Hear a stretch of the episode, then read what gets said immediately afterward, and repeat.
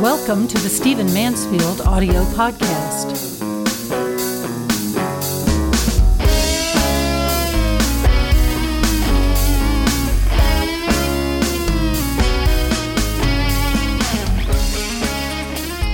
So, I want to talk to you in this podcast about economics. I know, I know, I can almost hear your eyes rolling back into your head. But I, I, want to say that economics is an important field of study. It's not even as technical as we might expect. I know some of you are thinking back to your high school and college economics classes, and you just don't know if you can stand another 10 minutes of Stephen Mansfield talking about economics. I get it, I understand. But let me see if I can help you with this a little bit. You know, economics economics, uh, in fact, the word comes from the Greek word that simply means house principles or principles for managing a household. Oiko in Greek is house or household. Nomos is law or principle. So oikonomos, the principles for managing a household. That's all that economics really is.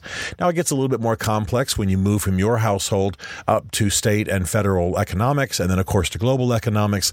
But basically the principles are the same. So economics is something we live with. It's something that we actually do. It's something we ought to understand better. So let me talk a little bit about our current state economically, particularly in the United States, but also globally, uh, just briefly, and then I want to make some recommendations to you.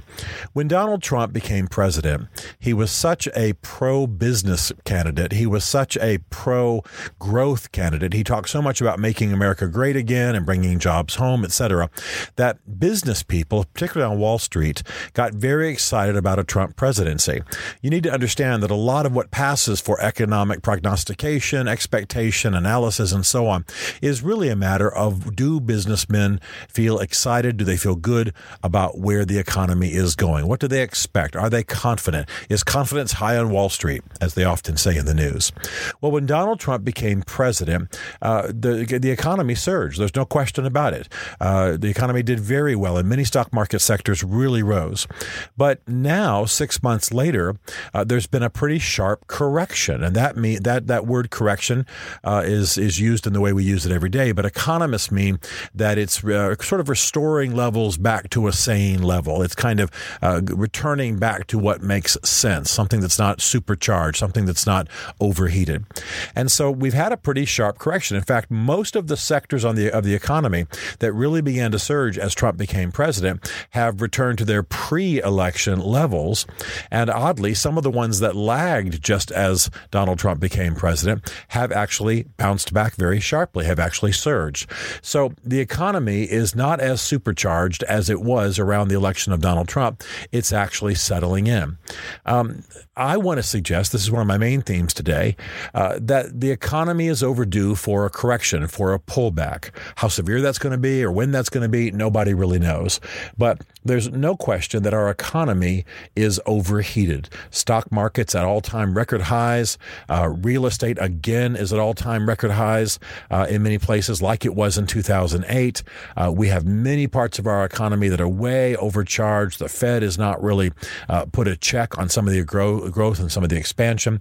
Uh, so we really do have a supercharged economy. And what normally uh, comes about on, on the back end of that is that if growth is not based on something real, or if there's a sudden loss of confidence, you have a correction, you have a pullback. And I think we're due for that. Most economists, this certainly isn't original with me, I'm not I'm not that skilled, but most economists believe that we're heading for some kind of a correction. Um, this may be helped by the fact that a tax bill is supposed to be working its way to, through Congress, and we may see some boost to the economy through tax cutting, et cetera.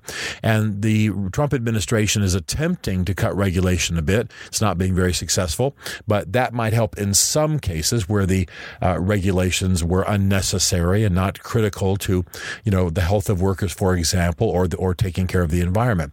So I don't think there's any question that we are supercharged in our economy, uh, that we have begun a bit of a correction since the Trump presidency began, and that we are due still for a pullback or, again, what economists call a correction. I don't think there's any question about it. Uh, regardless of that, though, uh, regardless of that state in the United States, I think we are looking at moderate economic growth. Um, I think we might see some pickup uh, on infl- inflation. Uh, we probably are going to see a slightly weaker dollar internationally, and that actually is going to help emerging markets. So there there's the big fat picture. Um, corrections are necessary. Corrections are normal. Corrections happen. We will be alive on the other side of it.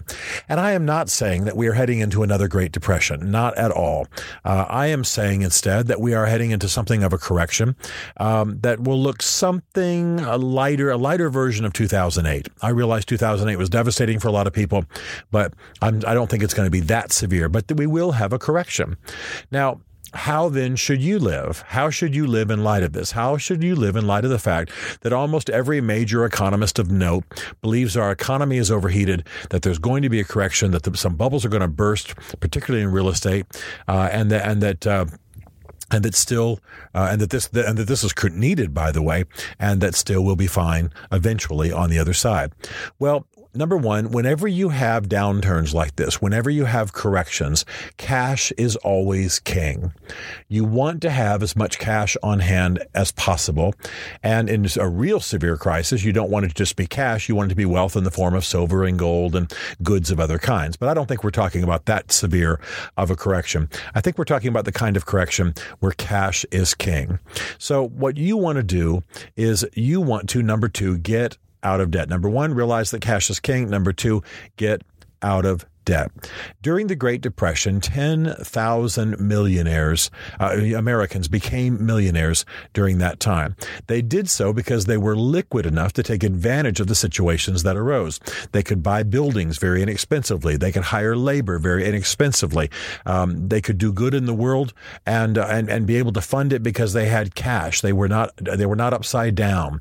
They were not overly invested in the stock market. Uh, they were liquid. They were, they were not overly indebted.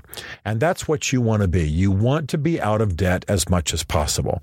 You want to have liquidity. You want to have cash. Uh, you want to have your money in things that are earning you um, returns and that will not be lost should there be an economic downturn, which means you want to have your money in things that are not just economic or financial instruments. So, for most Americans, many of whom are upside down financially, meaning they've got a huge amount of debt, uh, more debt than they do actually uh, liquidity, then uh, you want to do your primary goal is to get out of debt. Let me pause here and say uh, I strongly, highly recommend Dave Ramsey's Financial Peace University course. You can buy it in one box that comes to your house. Your family can watch it together. Uh, I know many, many families that have watched it together. It helped them. Their kids uh, were we earned tremendous tremendous wealth very early because they used it. It's not a get rich quick course, um, but it is how to live, how to prosper, uh, how to have financial peace. I can't recommend it enough. And let me say quickly, I have absolutely no connection to uh, Dave Ramsey and are friends, as anybody who has been following me or watching my life for recent years will know. We are close friends, but I have no financial involvement in his company, and I have not been asked to endorse financial peace. So relax. Dave Dave Ramsey's Financial Peace University.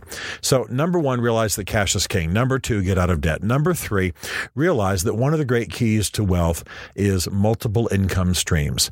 Uh, you, you want this for two reasons. First of all, you want multiple income streams because you want to increase your income. So, you want to start the home business. Uh, you want to do the consulting on the side. You want to have the online business. Uh, you, you want someone in the family, who knows, to be, to be doing some kind of a sales project or, or, who knows? Uh, some families uh, make it as simple as um, you know selling things on eBay or having a garden, or there are all kinds of ways they can do it. I know some people have farms out in the country where they grow crops, et cetera, and they bought land inexpensively. Whatever it is that you do, you want to have multiple income streams. That's first of all for the increase of income. Second of all, it's because you don't want your family to be impoverished because one job for uh, you know done by one person in the family goes away. If dad loses his job, you still want to have other forms of income. If mom loses her job, you still want to have other forms of income. Uh, you want to have multiple income streams, and that's eminently doable in our generation. Lots of opportunities. Uh, I, I know people who actually work their job for the benefits, but make more money with online sales than they actually make on their job, and they have pretty good jobs. So lots of opportunities these days, and it's only going to increase uh, as internet sales increase. So as the economic downturn is coming, uh, look for ways that you can have multiple income streams. Streams. And then the final thing I want to say, because I, I, do not present myself at all as a financial advisor, I'm not one. But the final thing that I want to say is this: that uh, y- you want to be ready to acquire assets. Now, most people, when they have money, they get themselves into more debt.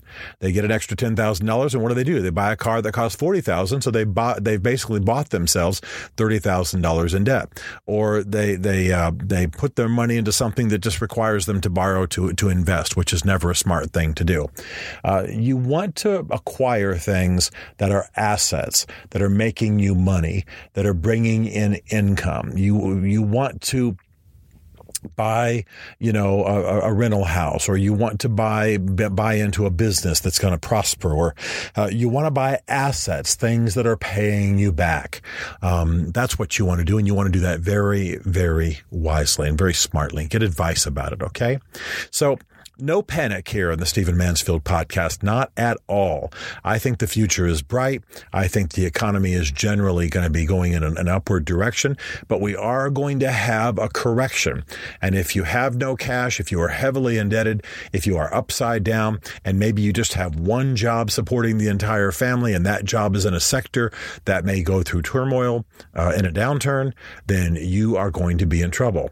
Uh, get multiple income streams, get out of debt look at your life, see where the leakage is, plug that up. I know one family that simply decided to go with Roku and Apple TV in their home, their rather nice, large suburban home, and ended up ended up saving thousand dollars a month just simply on cable on, on the cable bill. Now I got to tell you, I think they were way overpaying for television, but they had all you know four or five TVs, all premium cable, and and uh, they weren't even watching most of them. So all they did was get rid of their cable and go with Roku and Apple, and the savings has been thousands of dollars. Uh, I mean, I think a thousand a month and thousands a year. Uh, it's a small thing. They don't even miss it. But that's an example of how you can start plugging the leaking. Listen, get informed read good things about economics, pay attention to organizations like Motley Fool and Mustache Investing and firms with crazy names like that. Don't turn off the economic news on TV. We're going to be fine. Uh, I'm not asking you to jam money into your mattress like people did during the Great Depression. What I'm really asking you to do is be one of those 10,000 people during the Great Depression who became millionaires because they were liquid and they were able to help people and do good in difficult economic times. That's the power of economics. Stephen Mansfield is a New York Times bestselling author, a popular speaker, and a frequent faith and culture commentator on Fox and CNN. His groundbreaking books on faith and society include The Faith of George W. Bush, The Search for God and Guinness, Mansfield's Book of Manly Men, and The Miracle of the Kurds. His new book is Ask the Question Why We Must Demand Religious Clarity from Our Presidential Candidates, available on Amazon. Learn more about Stephen at stephenmansfield.tv. This is a Chartwell Literary Group production.